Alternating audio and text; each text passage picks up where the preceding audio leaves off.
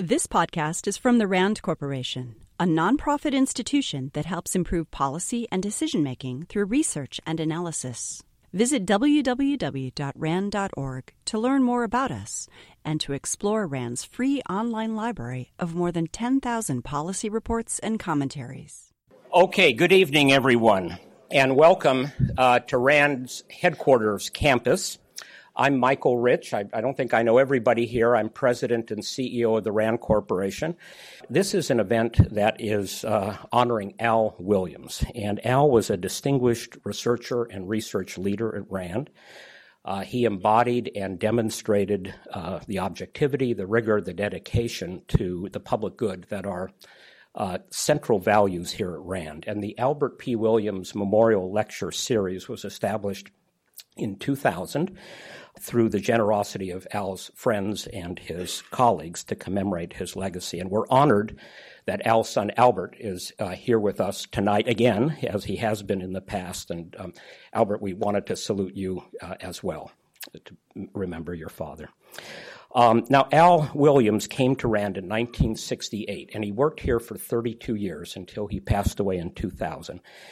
And he came to work at RAND at the very beginning to work on international economic policy, a mainline program of research here. But in the early 1970s, uh, he led a, a uh, series of innovative studies on medical school economics.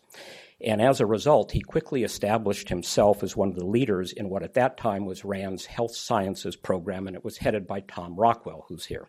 Al ended up succeeding Tom in that job, and he served as the head of the RAND Health program. Now it's known as RAND Health for 14 years. And in every uh, organization, um, uh, there are a few people who are more than just top performers. Uh, they possess and they demonstrate uh, the human qualities that make them especially well respected and especially well admired, and in Al's case, loved uh, by his peers throughout the organization. Al was truly one of those uh, those people here at Rand.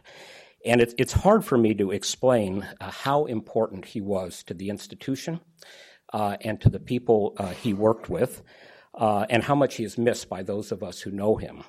The, there's a eulogy in your program, and that was my best effort, 16, nearly 16 years ago, to describe those things.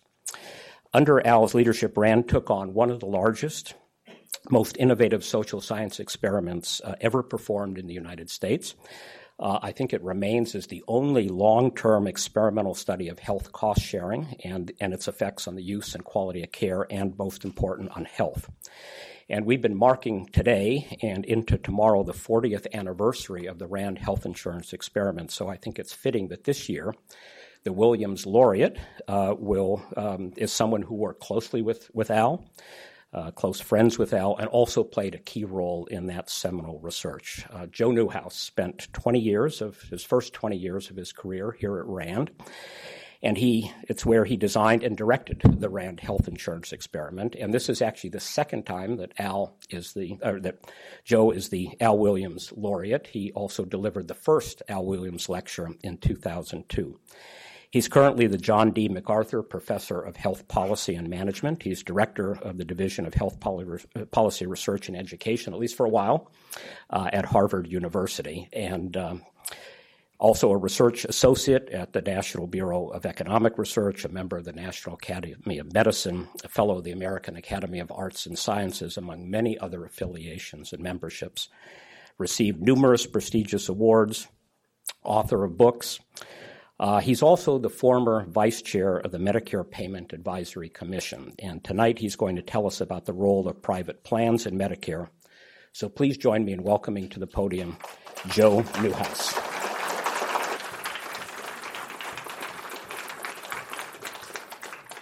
Well, thanks very much, Michael, for that uh, generous introduction. And it's a real pleasure to be back at RAND. Uh, when Jeffrey Wasserman called me to ask me to do this, I told him, "Gee, Jeffrey, I didn't you know I'd already done this?"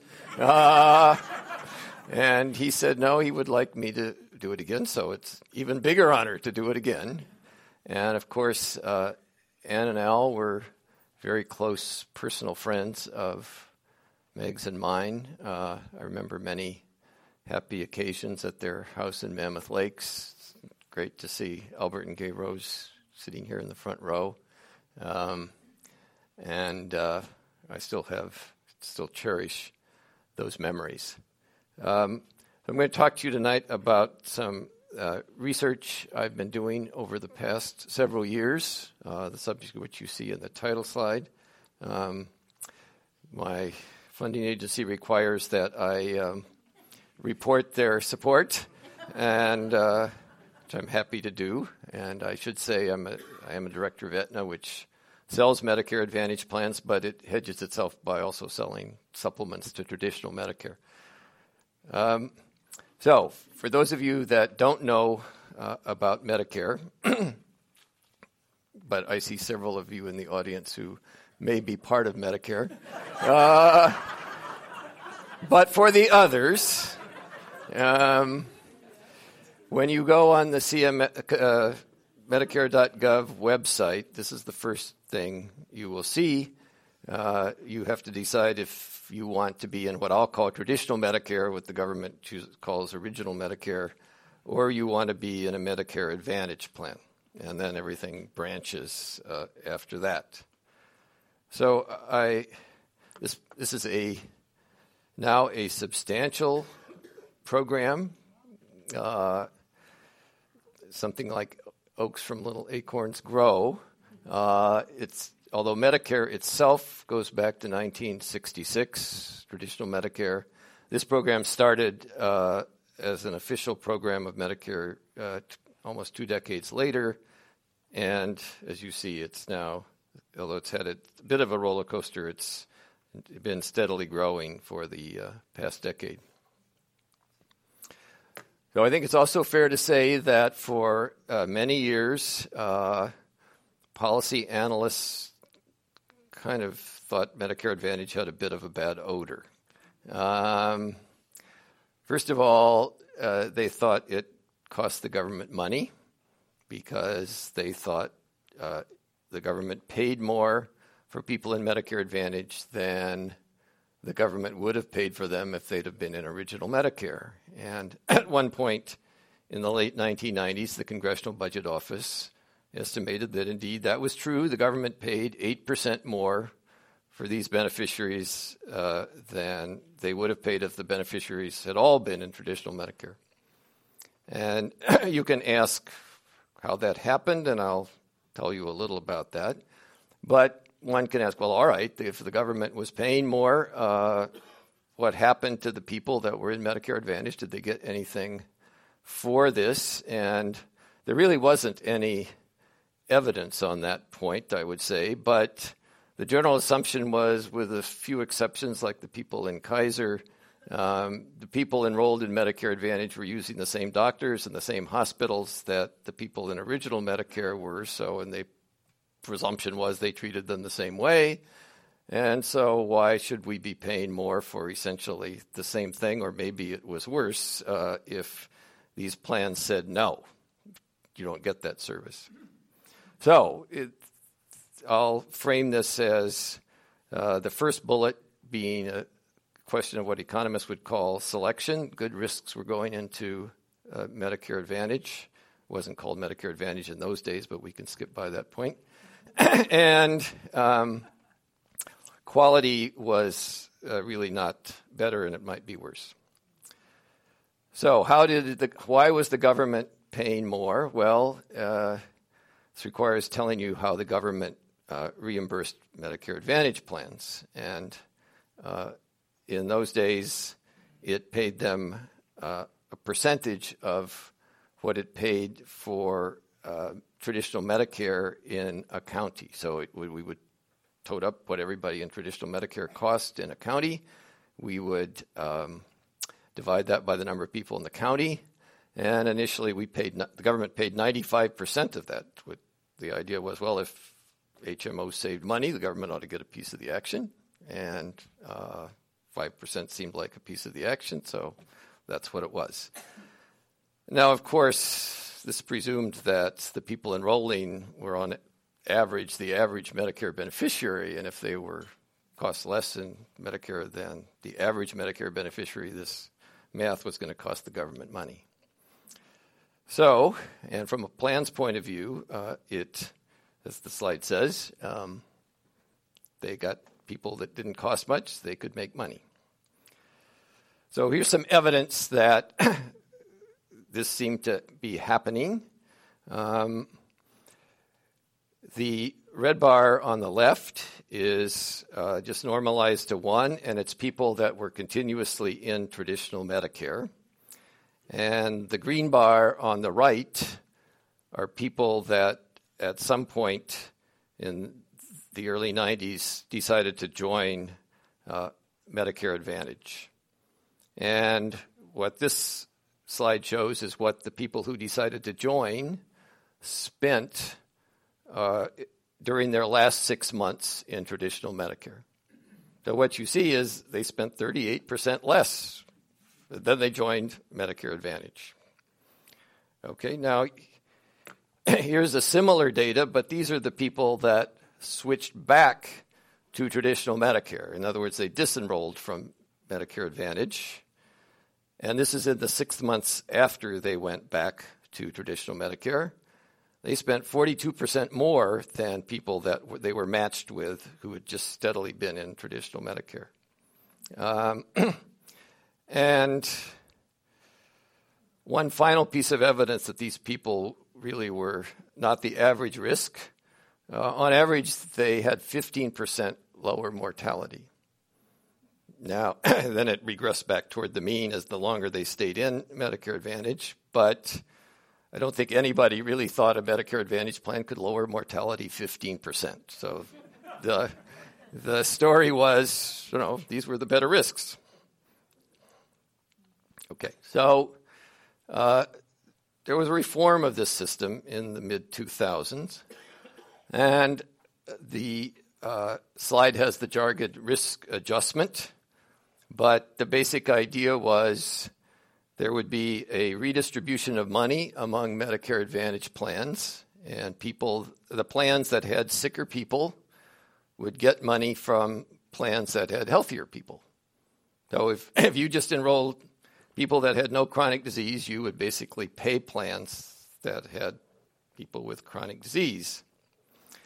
And as I'll get to later, how much more Medicare paid for people with chronic disease depended on what the cost was in traditional Medicare.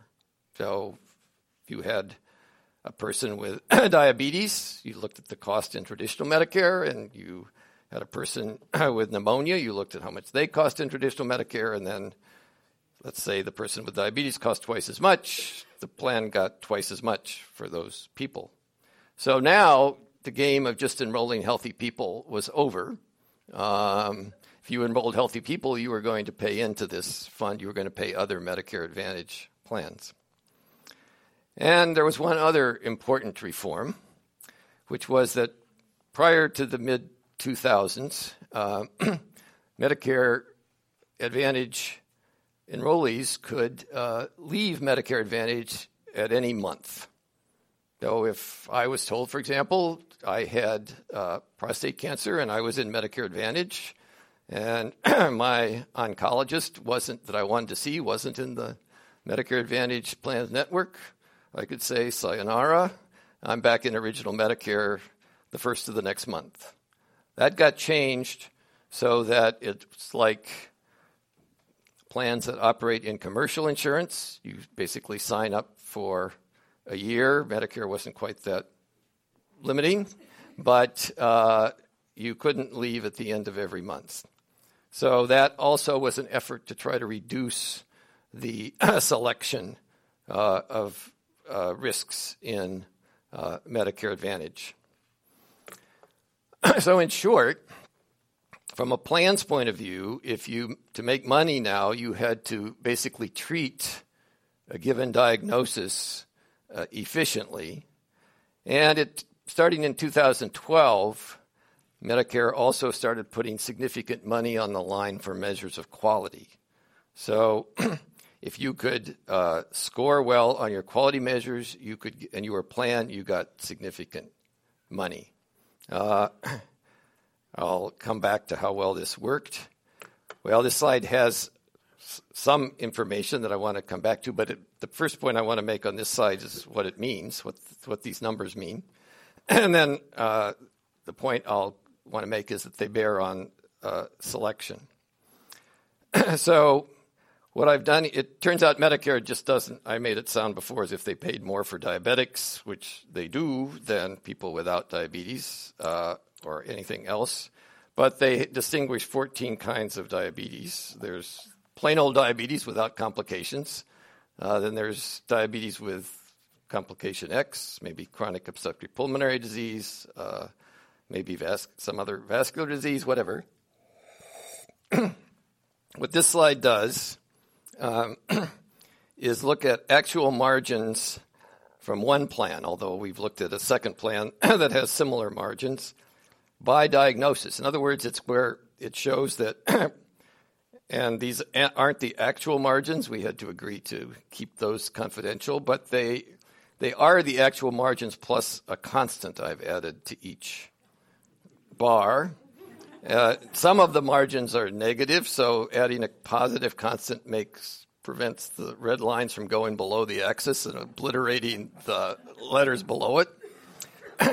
but the point I want to make with this is that it was actually much more profitable to be treating diabetics or uh, Medicare beneficiaries with chronic obstructive pulmonary disease or uh, chronic heart failure than it was cancer or unstable angina.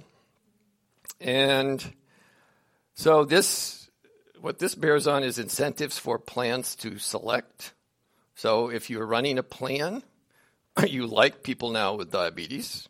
Um, you're not so happy about people with cancer. Um, now, um, turns out those diseases on the left, where the plans were making the most money, uh, all are typically managed by primary care physicians, and they all are chronic diseases that can be medically managed. In other words, you can keep people out of the hospital. Um, cancer is typically managed by oncologists. Unstable angina and other acute ischemic heart disease is the only uh, data point we have on an acute disease, but basic heart attacks are here. if you have a heart attack, the ambulance shows up, drives you off to the hospital. The hospital does what it does in the first day or two of your disease. There's not much the plan can do about that.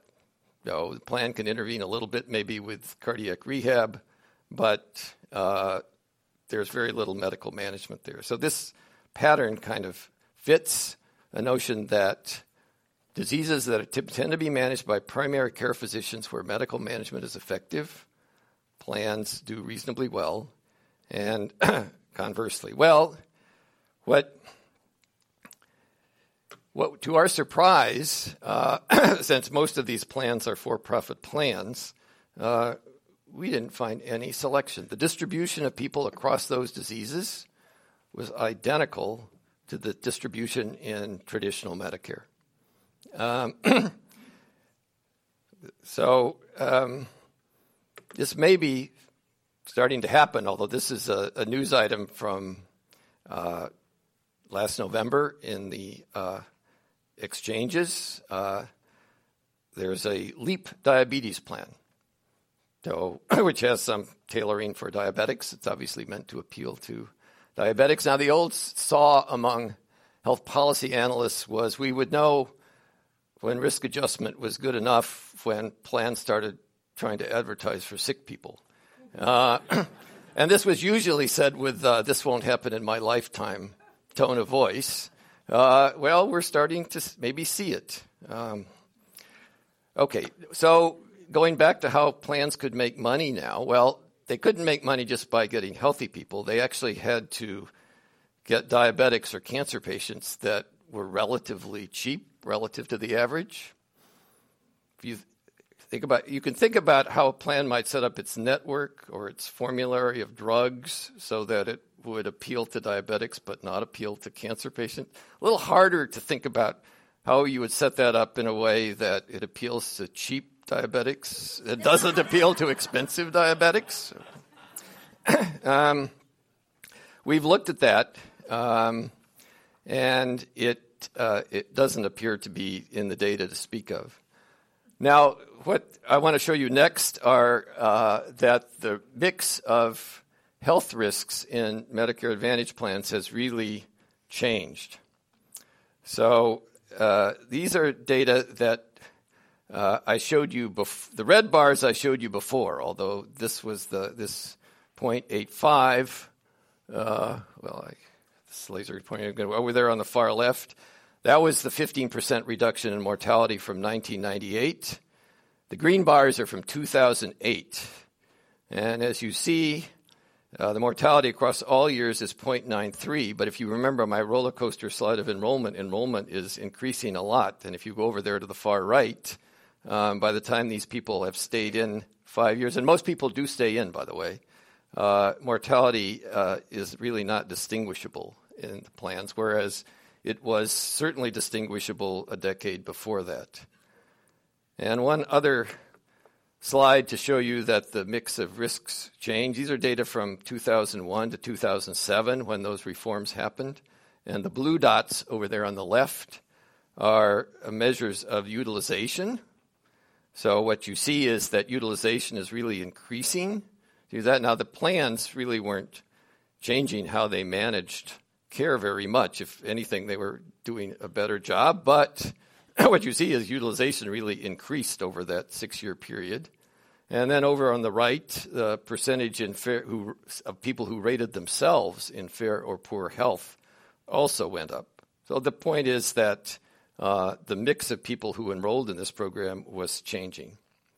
Uh, so my conclusion is that those reforms, the diagnosis-based risk adjustment that paid you more if you uh, enrolled uh, sick people, and the lock-in extension, that largely uh, succeeded. The government more or less got it right. Um, now, what about quality of care? So, my, you remember my first bullet was the, the kind of the first accusation against this program was it cost the government money. That no longer is so clear. And what about quality of care? Well, all of the people here from the RAND Health Program will know that quality of care in this country could be improved, and probably in every other country. Um, and also, traditional Medicare, which was an attraction for many people, basically never intervened in care. It was what I'll call a passive reimburser of claims. Uh, that's, that has now started to change also, but um, that's relatively recent. So, Medicare Advantage plans can do a lot that traditional Medicare did not do. Uh, I won't read the slide, but you can read it. Um, and I'm sure some, several of you are familiar with these things from your old, own health insurance.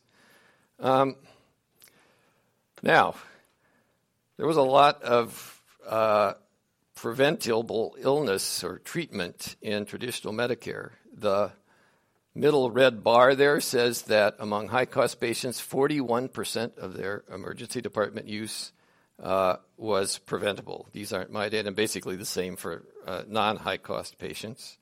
Um, there were substantial numbers of preventable hospital admissions. Uh, so th- these now are data that from my group. Uh, Medicare Advantage plans 25% less emergency department use. Uh, don't worry about the dotted lines. There's new plans versus old plans. It's pretty much the same story. And um, also less uh, inpatient use. That's the red line. The red line becomes the dotted line because they're all on top of each other. Susan Dentzer will no doubt recognize the source of these slides.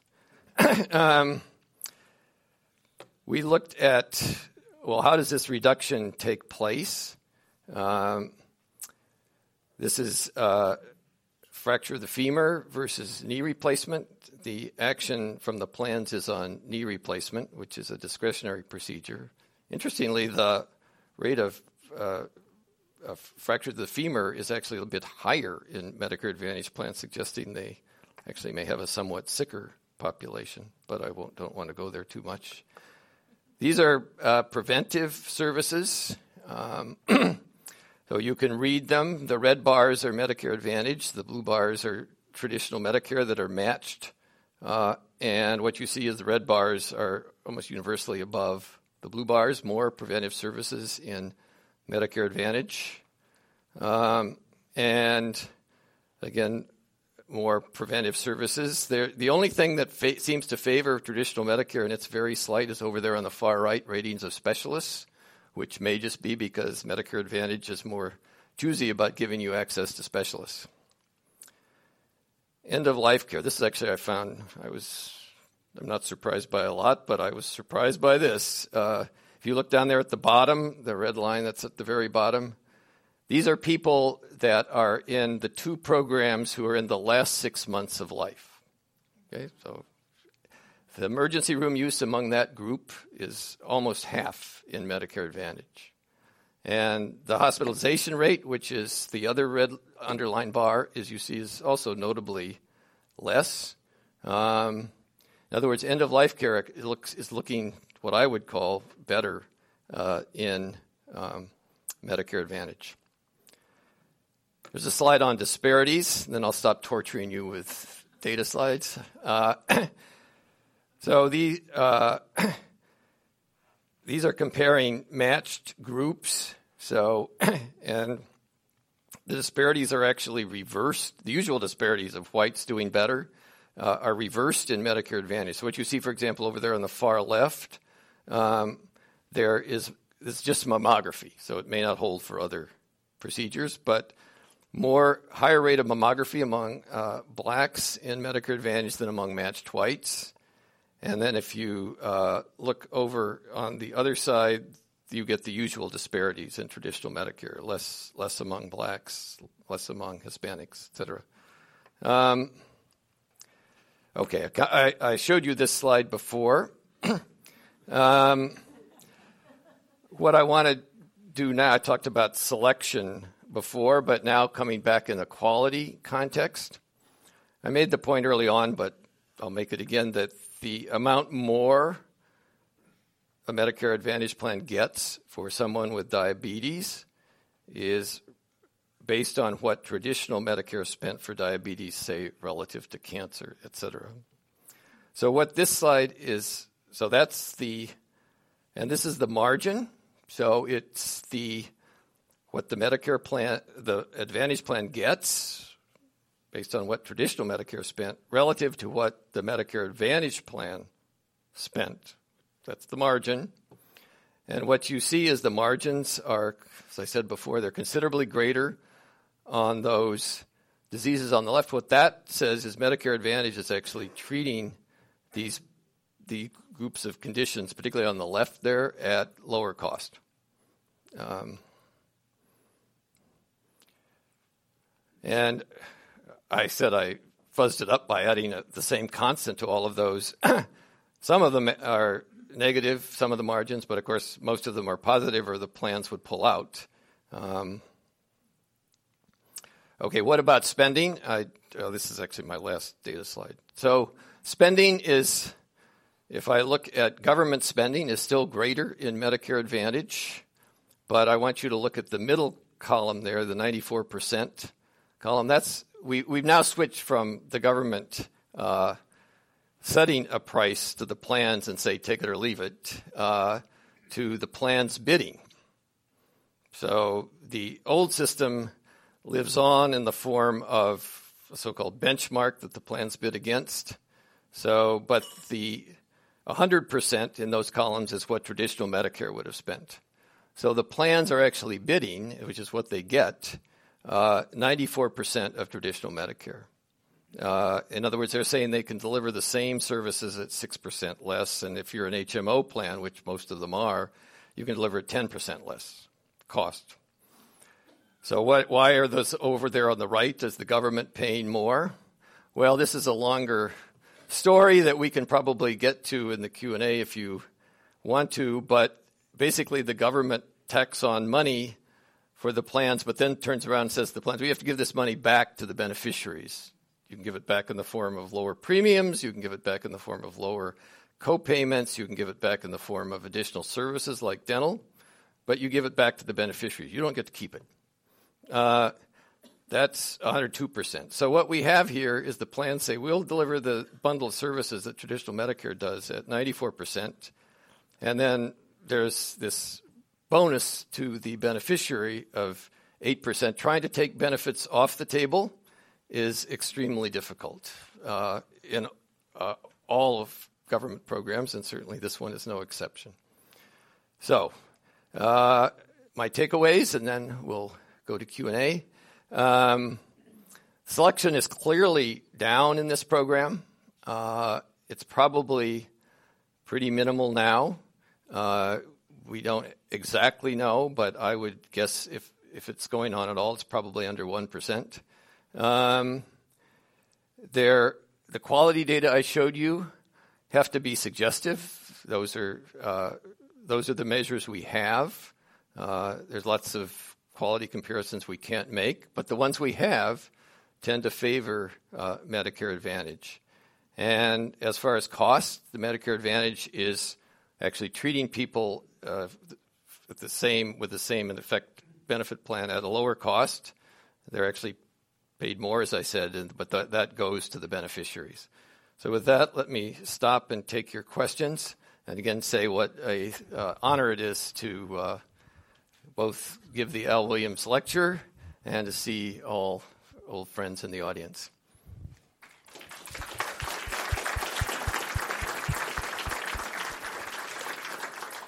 Joe, great lecture. Thank you so much. So maybe one question and a sub question. Um, one, one answerable, one possibly not, but I want to ask it anyway. So the first question is, as you know, the ACA knocked back some of those extra payments to the MA plans. Uh, and there was a lot of screaming and moaning about how this was going to injure beneficiaries, et cetera, et cetera. It doesn't appear any of that happened, and the plans, as you point out, are still making a lot of money. Um, some of them are making more money than others. Some more than others. So, what do we think was the effect of knocking back that those extra payments? And it sounds like we, we could actually knock back more and without a lot of injury to the plans or to beneficiaries. The sub question is to what degree do we think the higher performance of the MA plans is due to the fact that we measured them through HEDIS, through uh, the star ratings now that the plans all have to compete for? We're not doing that with traditional Medicare, but the plans have had something to aim at to improve quality. Uh, could we cut back the payments further? Um, I think the real answer is I don't know. I mean, benefits have come off the table for the beneficiaries. They're having to pay more than they did uh, in the pre ACA days. And we've been going through a transition, as you know, so the full effect of the ACA actually doesn't happen until next uh, year, although most of it's now in place. Um, I, uh, I simply uh, don't know, uh, you know, at what point Medicare Advantage becomes less uh, attractive to beneficiaries. I mean, it's not may not well, may well not be a linear response. In other words, uh, and remind me of your sub question. Measuring. Oh, measuring. Yes, I think that's actually uh, quite important. Plans, all the plans know how they're paid, and they are now paid, as Susan mentioned, for what she called the star ratings or the quality measures that I alluded to. Um, so they do aim at that.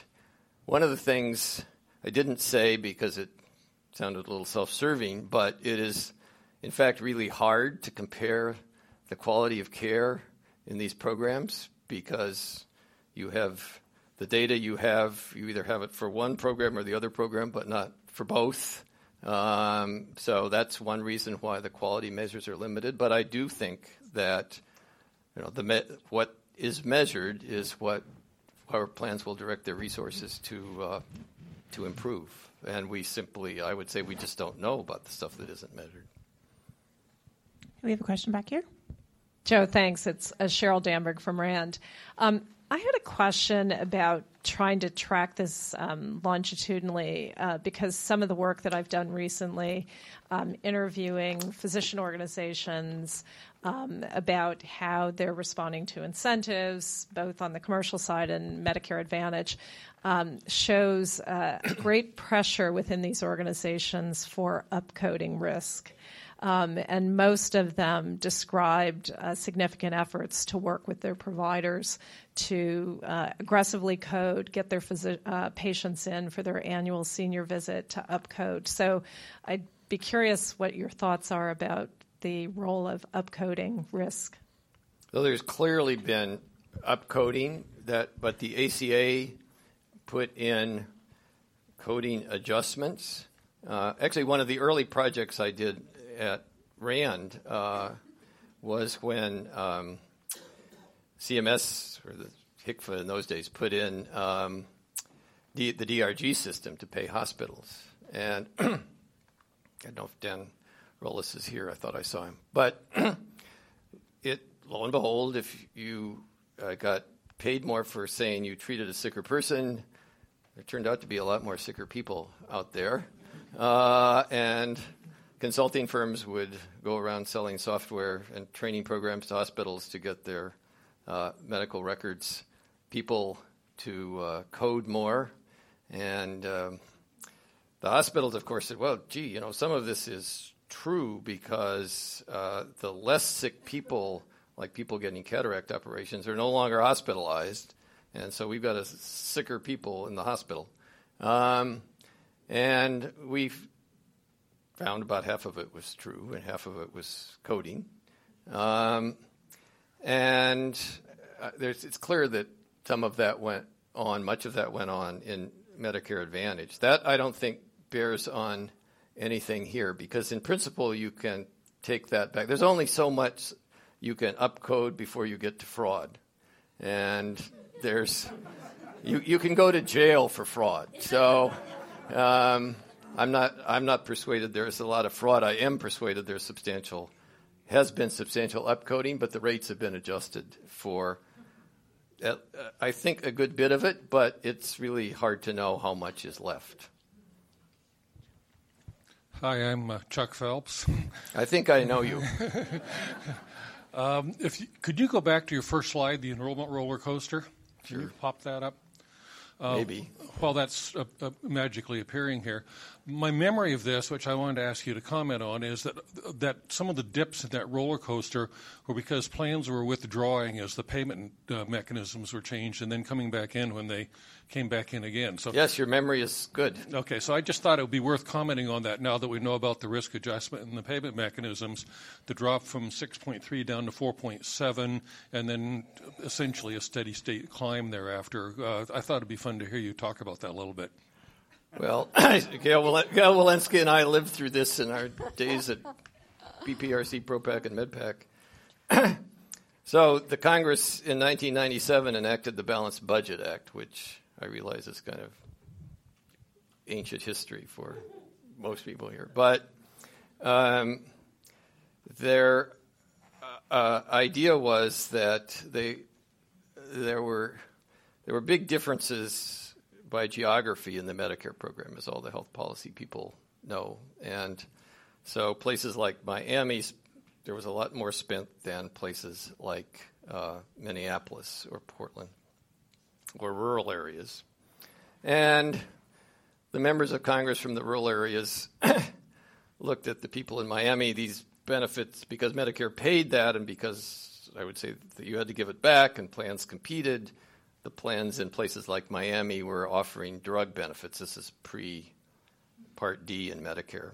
And the members of Congress looked at Miami and said, you know, my, from Minneapolis, my um, constituents aren't getting those benefits. And this is supposed to be a national program with uniform taxes. And, um, you know, now, their answer wasn't a very good answer from the point of view of economists, but th- never mind that. Their answer was we're going we're to pay plans in these low rate areas more. So they put in a floor. So you, if you were in these low rate areas, you got the maximum of either this floor or a uh, what traditional Medicare spent, usually the floor. That was the point. Well, um, the plans for the at least initially didn't show up very much in the in the low rate areas, but uh, this was the Balanced Budget Act, so And if you put in a floor, the government was going to spend more money. So that seemed to have a certain tension that the Congress decided it would resolve by taking money out of the high rate areas. So it limited increases in the high rate areas to 2% a year, at least in 1998 or so when this roller coaster started down, and plans uh, withdrew. Not all plans, but some plans withdrew. And uh, other plans became less generous, uh, and enrollment started to dip, which you know was one reason I was wishy-washy in answering Susan. Um, and then the uh, Congress decided it didn't like this dip, and it started pumping dollars back into Medicare Advantage, and then you see the results on the slide. So uh, this roller coaster is, as Chuck Phelps said, very much a creature of uh, policy initiatives. We have your next question back here. Hi, Joe. I have a question for you. Um, you can identify yourself. We know that we're the two people in the older. room that don't Wait know you. We're, we're, not. We're not getting only older, but we are getting. But one third of the elderly fall into the category of vulnerable elders.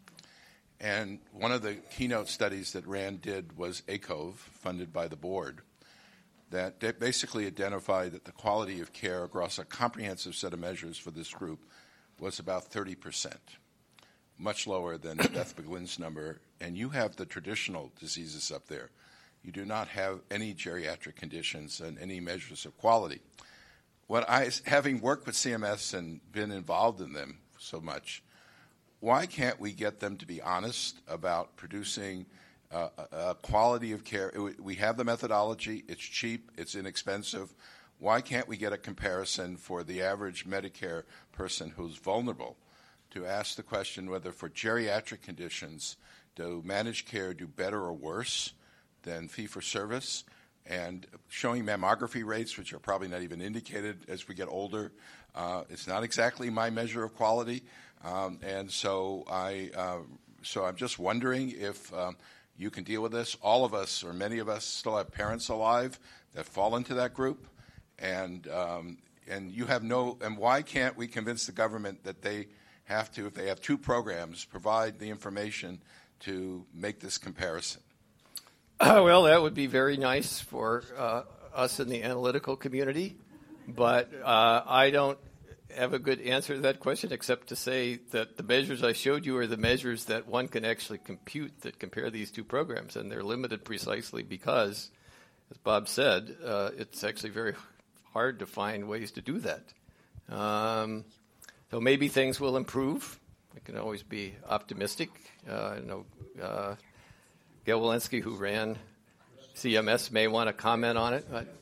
I mean, I think the best thing to do to try to be responsive to Bob is to say if there were specific metrics that you wanted CMS to be able to produce uh, using traditional Medicare and Medicare Advantage, having a file be produced. You ought, it ought to be here. No, CMS what, CMS recently hasn't actually had the data. I mean, they're starting to get it on Medicare Advantage. They they didn't have. They, I'm sorry, they had the clinical data right. They had the on, on Medicare data. Advantage, not on traditional Medicare, and they had the measures they had on. They didn't have the encounter data to analyze that are like the claims on. But they have them now. They just haven't released them. So I think. I mean, I think right now the best thing to do is to say and to have as a broad a group as possible. These are the specific fields that would help try to address the issue that has been raised uh, for the last 20, 25 years now in terms of comparing both quality and, and cost. But in, in many ways, uh, what Bob has referenced is really whether the relevant quality measures uh, are the ones that we're using in terms of Medicare Advantage versus traditional Medicare. Now, of course, the complaint that he has raised uh, is as much what we do in terms of quality metrics and focusing too often on process and not on actual outcome that's improving but slowly, and whether the process measures for the elderly are the relevant process measures, uh, in particular, say, uh, mammography rates or any other screening rate. But I, th- I, mean, I think the best thing if you wanted to, to have uh, an addition is to say is to have a group say these very specific fields are the one that would make us better able to judge the question that com- uh, that comes up. So yeah. I don't know if it would matter, but I think that's the best way to proceed. Okay, we have time for about one or two more questions, and we've got one right here. Uh, from time to time, we read on the lay press that uh, some government officials believe that payers uh, should reimburse uh, healthcare uh, delivery based more on quality and patient outcomes rather than on cost. My question is Is this a doable, actionable plan? Is it something that's realistic? And do we have uh, uh valid, uh, scientifically valid measurements to to understand the the the patient outcomes better than we do now? I think the first thing to say is it's improving. I don't want to give an absolute characterization. Uh, and the uh, second thing to say is I think it, it's unrealistic to do this at the individual physician level. Uh, we can talk about it at groups as groups of physicians uh, or delivery systems, um, but I I'm, i would be very chary about trying to find a, a rating of your primary care physician that was really very realistic or didn't give that person incentives to potentially not, not want some of his uh, or her patient mix because they were contributing to poor ratings. And now our final question. John Ware. Joe, um, I believe it was in 1998, your first curve, the, the first peak before the decline and then the increase. If I recall correctly, that was when the Medicare Health Outcomes Survey was launched, which was a random sample drawn by the government of 1,000 Medicare Advantage beneficiaries for every plan.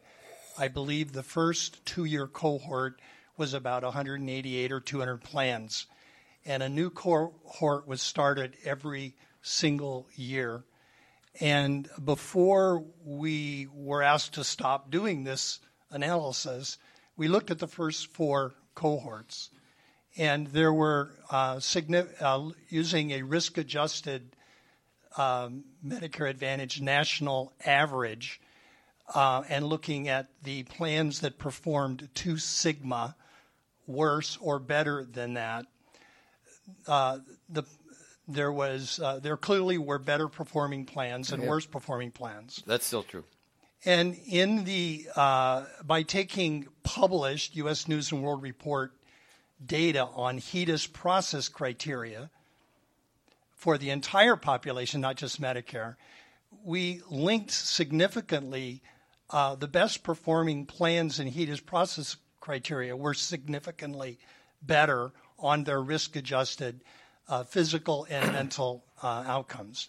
So, my question for you is um, uh, are you considering that kind? And we've had two questions now about looking at quality and looking at outcomes. I recall the Secretary of Health in around 90, right around there, uh, in a televised interview on national television, promising that that information was going to be made available to the public within a year, and it didn't happen. And personally, uh, we got a cease and we had presented our results at Academy Health. They were peer reviewed and we were asked not to publish the paper. So um, I think there's a very important message. And the fact that the, the better performing plans, let's look at this positively, the better for, uh, performing plans in a given cohort were significantly more likely to be above average in the second. So there was some stationarity in this. And it seems to me that I don't understand why this um, the outcomes that are most important to patients, which I think were measured and analyzed validly, were, have not yet been reported to the public. So, I, my question to you really is: Are you considering that to embellish the other, you know, very interesting information that you have? I just I can't really answer the question, but I'll I'll take two stabs at it. First of all, there certainly is um, heterogeneity among Medicare Advantage plans. There's also heterogeneity among traditional Medicare providers. So I mean, it's just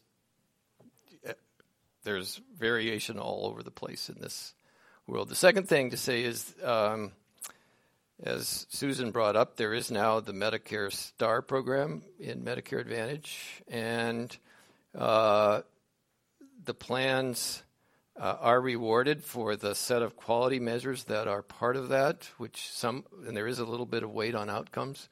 Um, and those star ratings are certainly public.